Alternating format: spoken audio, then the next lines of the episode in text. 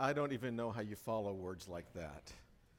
That's just, I feel like I ought to just say, let's have a prayer and go home now. That's, that's just, we're not going to, so don't get your hopes up, all right? But uh, man, just amazing words there.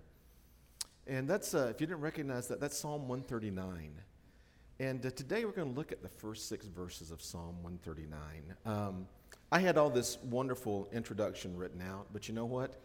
I'm not even going to even do it now. I'm just going to go right to the verse. I've asked Marshall to come and read this verses for us. So, Marshall, if you'd come on up, do we have a, we don't have a microphone here, so let's grab one for you. How about, which one do you want us to get? The silver one. There we go. There you go, sir. So if you'll read Psalm 139, verses 1 through 6 for us. Good morning. I'm, I'm Marshall Goldsboro, and this morning I'm going to be reading Psalm 139, 1 through 6. O Lord, you have searched me and known me. You know when I sit down and when I rise up. You understand my thought from afar. You scrutinize my path and my lying down, and are intimately acquainted with all my ways. Even before there is a word on my tongue, behold, O Lord, you know it all. You have enclosed me behind and before, and laid your hand upon me. Such knowledge is too wonderful for me. It is too high, I cannot attain it. Thank you. Thank you, Marshall. Appreciate that. All right. You know, as we've looked at, did I cut my, am I there? Am I still, oh, there we go. All right. As we've, um, as we look those verses, we have a word of prayer in a moment, but I just want to kind of explain a little bit about those words for you. First, that's from a psalm, it's called a Psalm of David. And, uh, you know, we, we normally attribute all the Psalms to David, though they're not. Some of them are written by other people. And so when it says a Psalm of David, it could mean it was one written by David. It could mean it was one written for David or about David, or it could even mean in the style of David. But as you look at this psalm, it fits a lot of what, what was in David's life. So it's a pretty good guess that it was written either for David or by David here at this point about all that he has gone through. And as we look at, at this year, already we're a month into 2023, and uh, man, there's been some good things. Last week we uh, uh, we had a business meeting, and there was no fights. Now, if you're watching online, we don't normally fight at business meetings, but that's a whole meme for churches and fighting at business meetings. Um, in fact, nobody even asked any really contentious questions. So, uh, so uh, Jeremy, I'm going to take you wherever I go to lead business meetings from now on. All right? Uh, we, we've, we've baptized six people in the last couple of weeks. We've got more people that are talking about being baptized. We had a great uh, participated in that great outreach uh, last Sunday to the to the park. We're going to paintbrush today. We're starting small group uh, training the leaders today, and going to get ready to launch some uh, some short-term small groups for us. There's some good things going on. Yet at the same time, there's a lot of ways that 2023 for me has looked like 2022, which looked a lot like 2021, which looks a lot like the dumpster fire of 2020. Um, and so there's, you know, we got to remind there's always stuff that's struggles that are going on still. We have to remember that. As we look at struggles, I can't think of any psalm that talks about God's care about us more than Psalm 139. And so, in these six verses that we're going to look at here, all I want you to know is that God knows you. He has never forgotten us, He has never forsaken us. God knows what we're going through. And we're going to look at that in a moment. Let's have a word of prayer. Father, thank you for the good and the bad for this month, this past year, all in our life. Father, we thank you for the good and the bad. Father, the good reminds us of your love, the bad reminds us of your care and your presence. It is a chance for us to show our trust in you and to you show forth in your glory. Father, thank you for these words that you have given to David. And Father, through it, may it help us to really understand how you see us, how you know us, and how you care for us. In Jesus' name, amen. Think for a moment who really knows you? Who knows you? That's not a word we, we, that has a, as much meaning as it used to. For example, my brother in law has almost 5,000 friends on Facebook. And he swears he knows every one of them. I, you know, and I've been walked through the town. He's a city council, he's a county supervisor, sorry. And I've seen him walk the town and he greets everybody. So I, I'm not sure he may be true about that.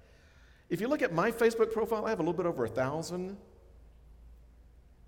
I promise I don't know a third of them. I, re- I look at some of the people that are my friends on Facebook and I'm like, who is this person and how did I become friends with them? I have no idea who they are. And I don't want to hurt anybody's feelings, but, uh, but I just be honest, I, I don't. And it makes you wonder does the word knowing us, the phrase knowing us, mean anything anymore? Well, these verses out of Psalm 139 present what do you call a rich, no, no, not even a rich, an exquisite, an exquisite expression of how God truly knows us. And the first thing I see in this passage is that God knows everything there is to know about you. If we look at these verses in the first three verses, he talks about things. He says, listen to those first three verses again. Oh God, you have searched me and known me. You know when I sit down and when I rise up. You understand my thought from afar. You scrutinize my path and my lying down and are intimately acquainted with all my ways. In that, I see there's these, he presents several words that, uh, that really talk about, is that there's five words that talk about knowing, getting to know somebody. First is, he uses the word searched. You have searched me. And, you know, this is another word that's lost almost all meaning for us. Because when we think of search today, what do we think about? Google.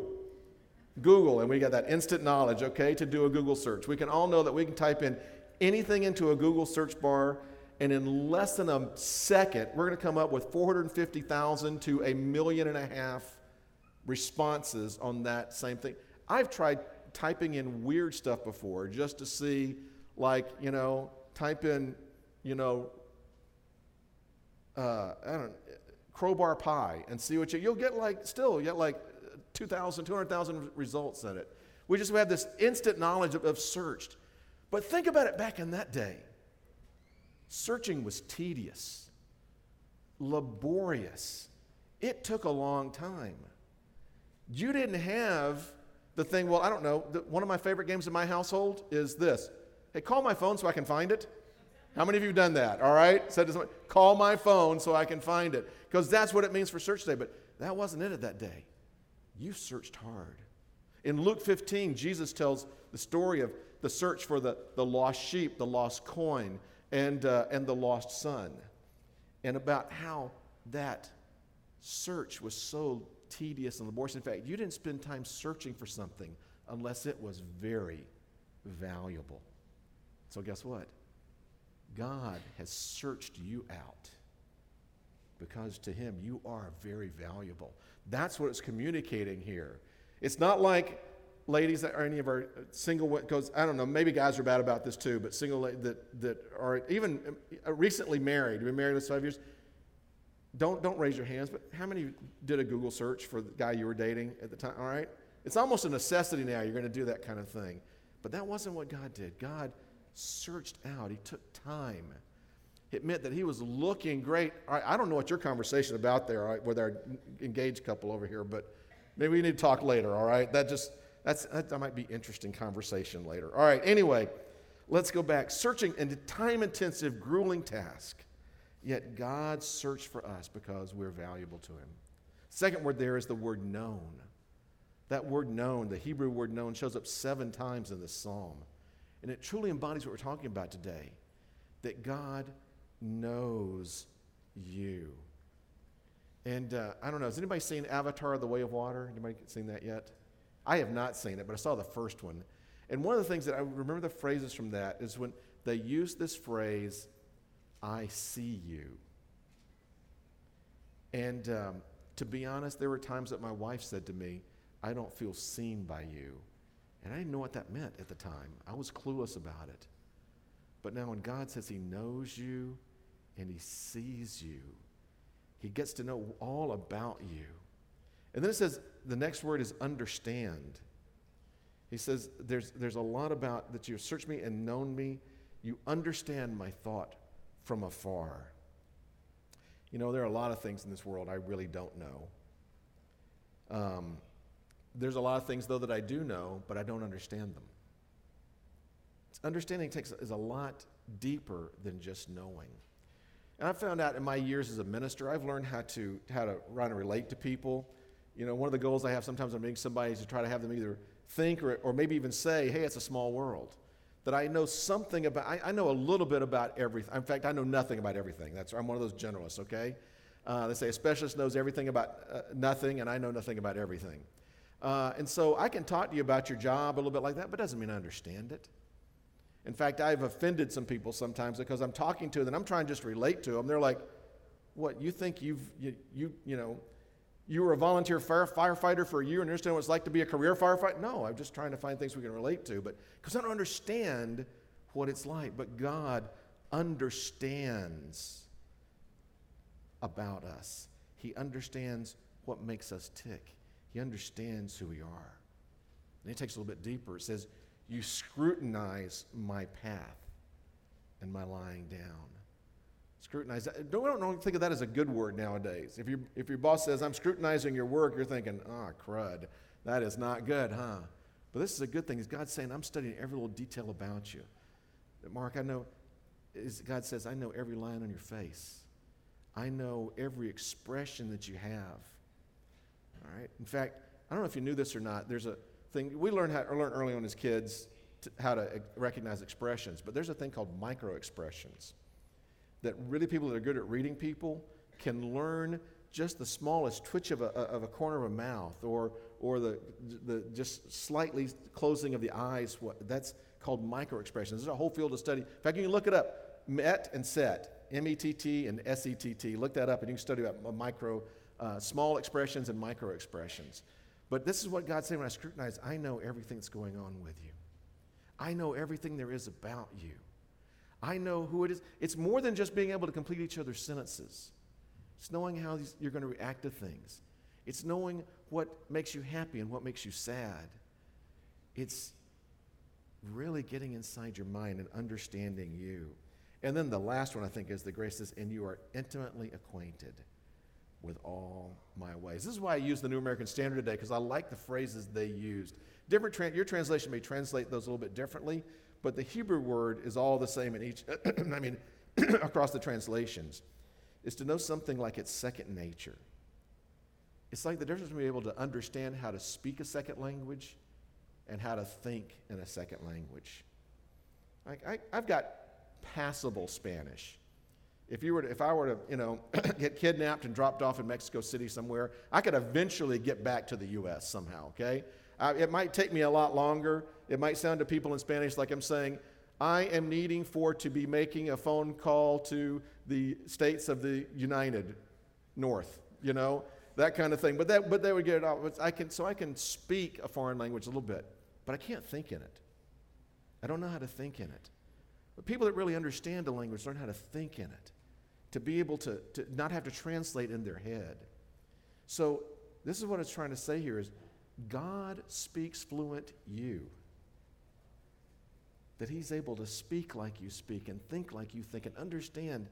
He's able to think the way that you think, to know what makes you happy and sad, to know what makes you to know what makes you happy and what makes you joyous, what makes you just elated, and what drives you to bless, what motivates you, what you need compared to what you want compared to what you think you need.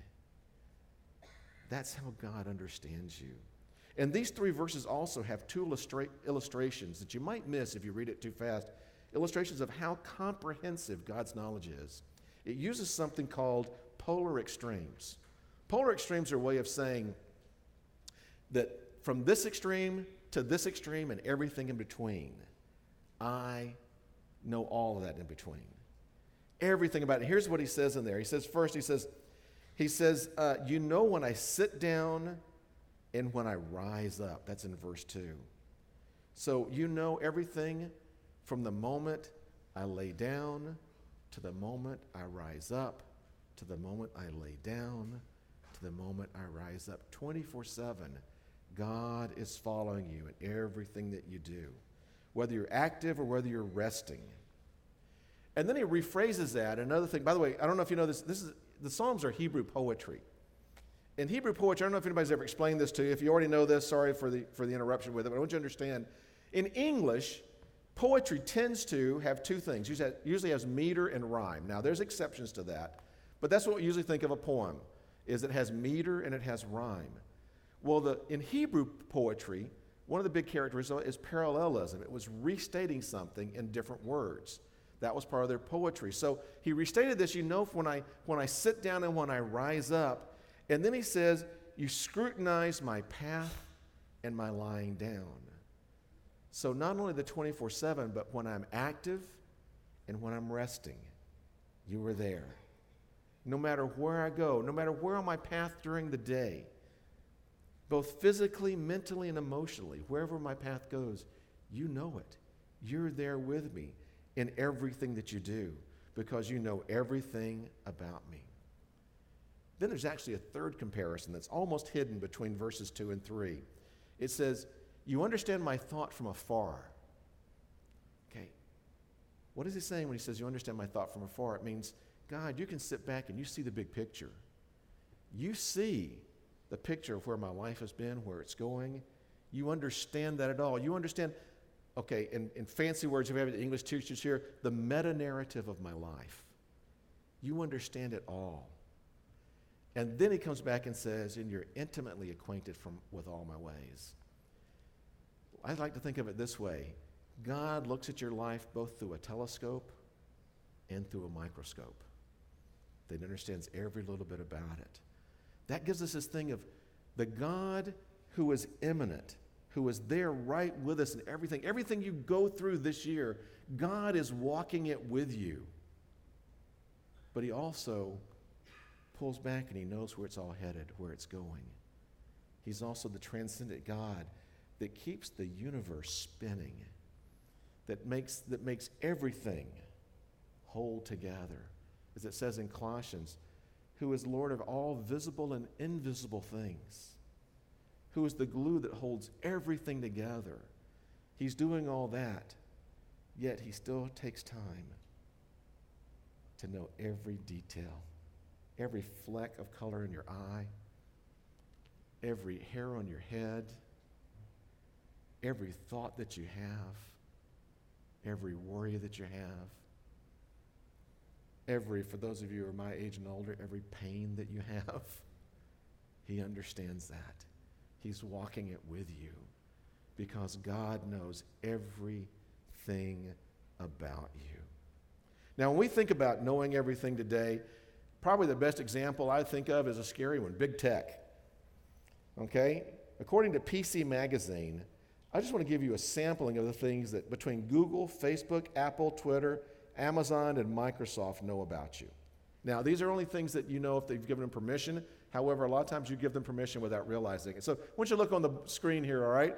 And this is just a list. It should pop up automatically therefore. So, let's see. So, your name, gender. Okay, maybe we need to go through this. Maybe that's going a little bit slow.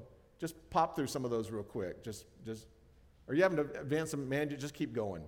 There's like three columns of it. Just look at all the stuff that it knows, that, that big tech knows about you. There we go. A little bit more. Just keep going. Yeah. Let's see, there we go. That's all of them right there. So if it jumps further than that, look at that. All the things it knows about you, your religious views, every email you've sent, everything you've purchased, all your social media posts, the Bluetooth and Wi Fi devices near you, every place you've visited. And a lot of those, even if you've got the location services turned off, it can do it. I, it's one of the freakiest things. Google does know everything about me it's, it just freaks me out sometimes that I'll go to a, a store I haven't been to in a while. I'll go to Uncle Harry's Bagels. And I'll get in the car leaving, and Google sends me a note goes, How was your visit to Uncle Harry's? Rate it now, you know, for, for you know, 10 Google points or whatever, Google rewards, th- that kind of stuff. You know, would you rate this thing or that thing? It does it all the time. In fact, do you know you can actually find out how much Google knows about you? I'll tell you do it scary go to takeout.google.com. Just takeout.google.com, and then you'll have to put in your Google Gmail address or whatever you use when you're on Google services or whatever. And when I did mine, it said, this may take several hours or several days. We will email you when, it was, when it's ready. It came in six separate emails, downloads, because that's how many it took to not, not to, because it was maximizing the email capacity, it was maximizing the download capacity of what it, it. Are you ready for this? Here's how much Google knows about me. And by the way, I hardly, I'm hardly ever on Facebook or Twitter or any of those things, and I don't do a lot of the stuff, but I do a few Google things. Anybody want to guess how much data they had on me? 17 gigabytes of data. Now, if you want to get an idea of how 17 giga, how much 17 gigabytes is, think about your standard book, just a, a book you'd get at Barnes. Well, you, nobody knows what Barnes and Noble at Amazon nowadays. Okay, and for those of you that do, I, I don't know how to do it for, for, for Kindle or for an ebook, but for those of us that can remember actual physical books, 50 feet long bookshelf of books. That's how much data Google has on me. And it's still not anything close to what God knows about me. That Google thinks they know about me, but God knows everything that there is. Now, maybe it scares you and maybe it doesn't that God knows that much about you, but I know it says this God is aware of every little detail of our life and of our life history. And God sees where you fit into the great scheme of things. He is able and He does walk through all this with you to guide you and help you. We're going to look at that, some more of that later in some future messages on Psalm 139. But now let's look at the sex thing. His, his second thing, his knowledge of you is so vast that God also knows your inner thoughts. Now, this was the freakiest one. If it freaks you out that God knows you, when you get to verse 4 and he says, Even before there's a word on my tongue, behold, O Lord, you know it all. All right? I mean, uh, husbands and wives, you've probably seen it sometime. You started to say something and your wife knew what it was and she shot you a look that said, Shut it now, even if it means right on top of your tongue. All right? You're better to bite off the tip of your tongue than say what you're about to say, right? All right, I'm getting way too many laugh, much laughter here from some ladies, all right? So, all right, so, but that's what God, God knows. Even before there's a word on my tongue, behold, O Lord, you know it all. They know what you're thinking. They know every, he knows everything about you. He, uh, all right. Again, now Google and Facebook might be good at knowing what, what things you might likely buy. Uh, sometimes they are, sometimes they aren't. I know if I, if I go and I'm, I'm searching for a, all right, a heater for the baptistry, I may wind up finding ads on, the, you know, on, my, on my web pages for, for baptistries and that kind of stuff. And a lot of times I'm, I'm looking for something, I'm, I'm looking for a mouse pad, and then I, and I buy one, and I'm still getting ads for it. I'm like, you guys aren't as smart as you think you are. But God doesn't have to predict. He knows you so well that He knows what you're thinking and what you're doing. Now, again, I'm going to compare it with you because I want to give you these illustrations because I want you to think about this because um, that, oh, I got to hurry. I don't know if I, all right, no, I don't have time for that one. All right, we'll save that for some other time. Let me just say it this way there's a story out there of true that, that, that Target in their, in their uh, following their, their uh, tracking people, the online shopping and that kind of thing, has, a, has algorithms try to predict, predict when a woman's pregnant. Because that's like a holy grail of that. So they did so uh, many years ago, about 10 years ago, uh, a man walks into a Target in Minneapolis, their, their home place, demands to see the manager, slaps down on the desk some coupons and said, Are you trying to get, encourage my daughter to get pregnant? He said, What do you mean? They started sending his, his daughter um, coupons for folic acid and diapers and baby formula and things like that. And he was just furious over that. Target just started randomly sending her that stuff. And the Target, the manager apologized, fell all over himself, and just two weeks later, the man showed up again and said, um, I need to see the manager. And he said, I need to apologize.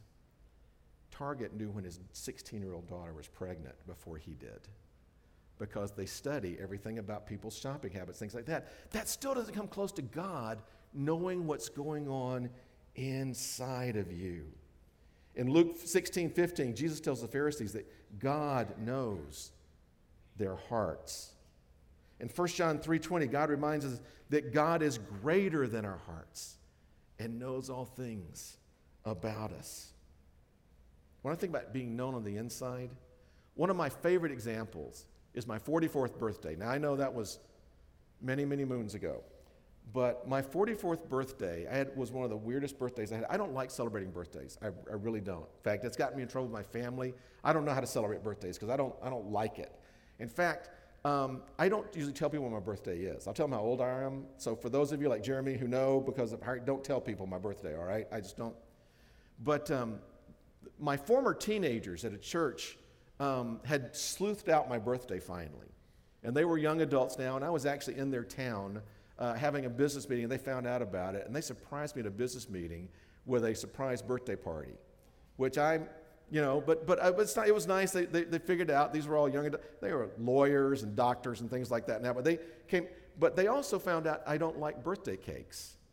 But they actually got me a birthday cake made of Krispy Kreme donuts. So I got a picture right there with the candles and everything. All right, Krispy Kreme is my kryptonite, Mark. There we, I, I haven't had one in ages, but if I could, I could eat a dozen of them. All right, it's mm, yes. All right, so that was so they gave me they gave me a Krispy Kreme birthday cake, and I thought these guys get me. I back, got back to the office that day, and my my assistant and my intern got me a birthday cake made of moon pies.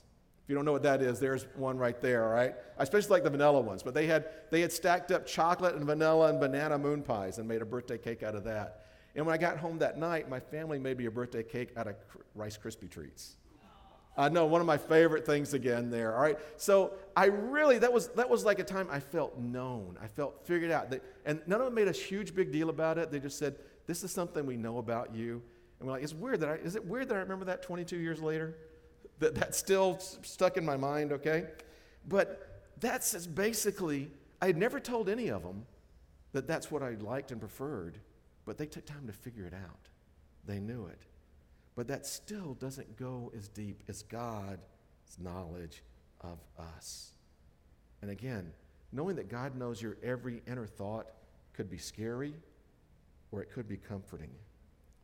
You know what? I'm going to opt for comfort because the God who knows our every thought, our every need, our every desire is a God who's ready in advance to help us get what we need to get what is best for us or to help redirect our desires to something better.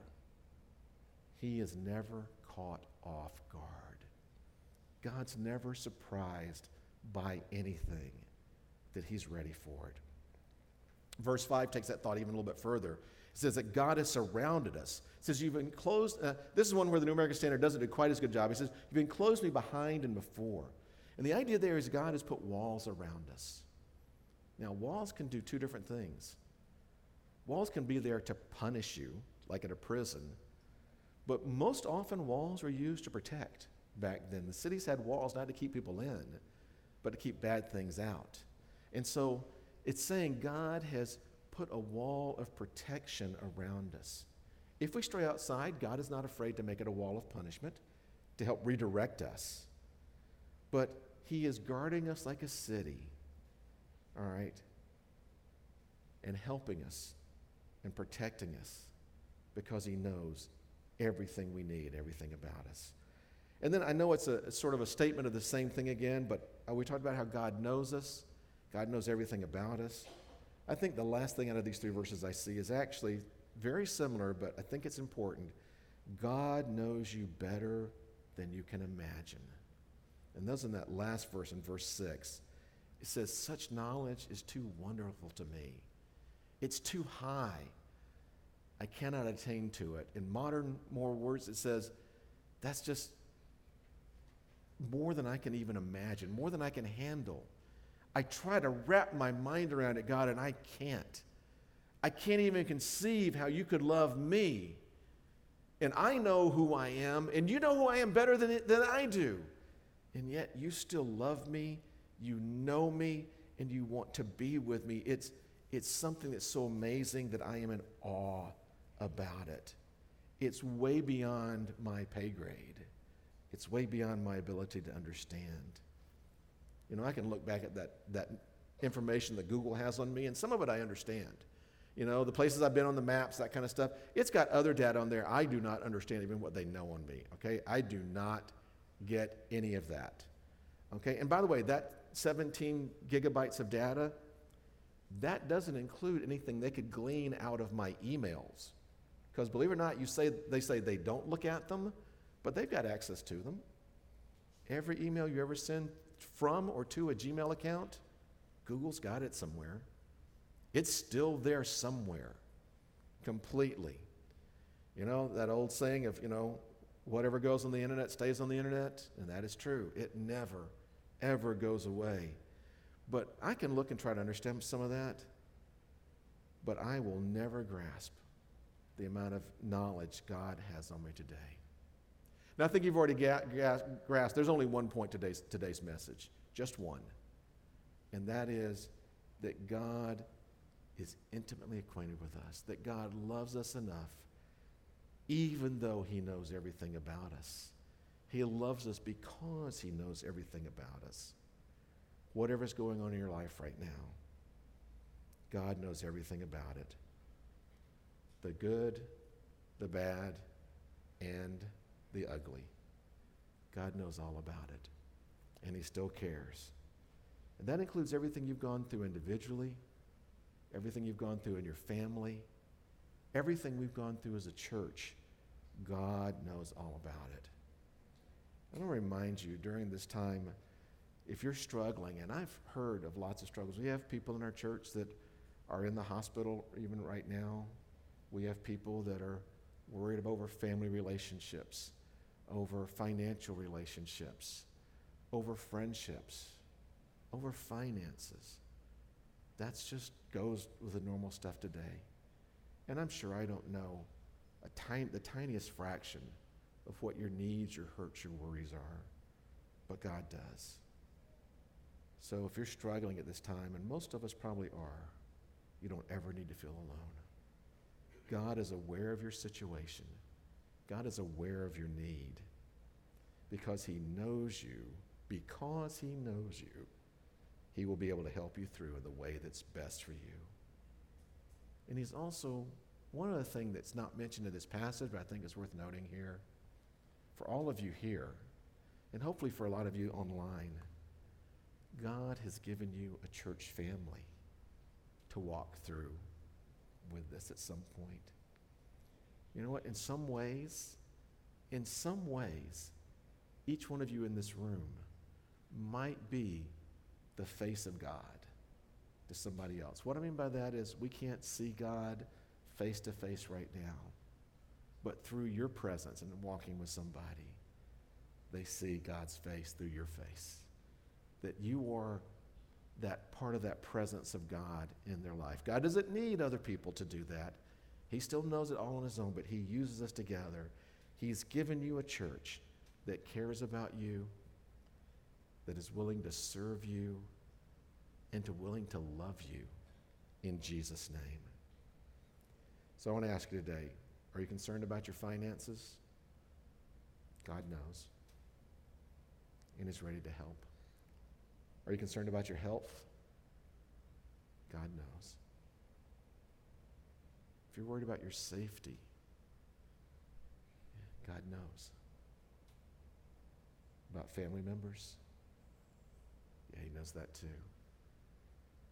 There might even be people in this room or listening online that are worried about their sanity. God knows and He cares. And why do you start? You start by simply acknowledging that God knows you and loves you.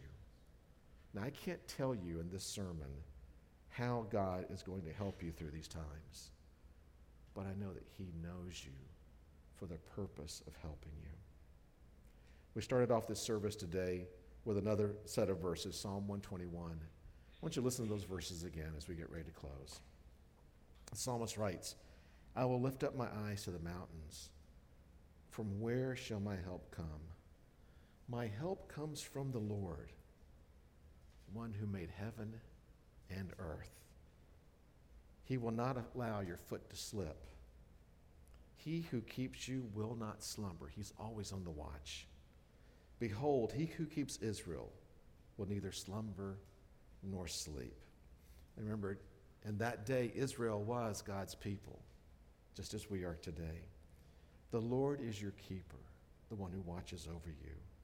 The Lord is your shade on your right hand. The sun will not smite you by day, nor the moon by night. The Lord will protect you from all evil. He will keep your soul, keep it safe. He will guard your going out and your coming in from this time forth and forever. Let's pray. Father, it is almost arrogant of me to come before you right now and to be able to voice an adequate prayer of who you are and of your love and your care and your knowledge of us. So, Father, all I can say right now is, Father, continue to teach us about your love. Continue to teach us about your care. Father, help us to see your hand. Help us to hear your voice. Help us to trust in you in everything that we do. And Father, help us to go forth into 2023 knowing that no matter what, you know because you care and you are there to help. In Jesus' name, amen.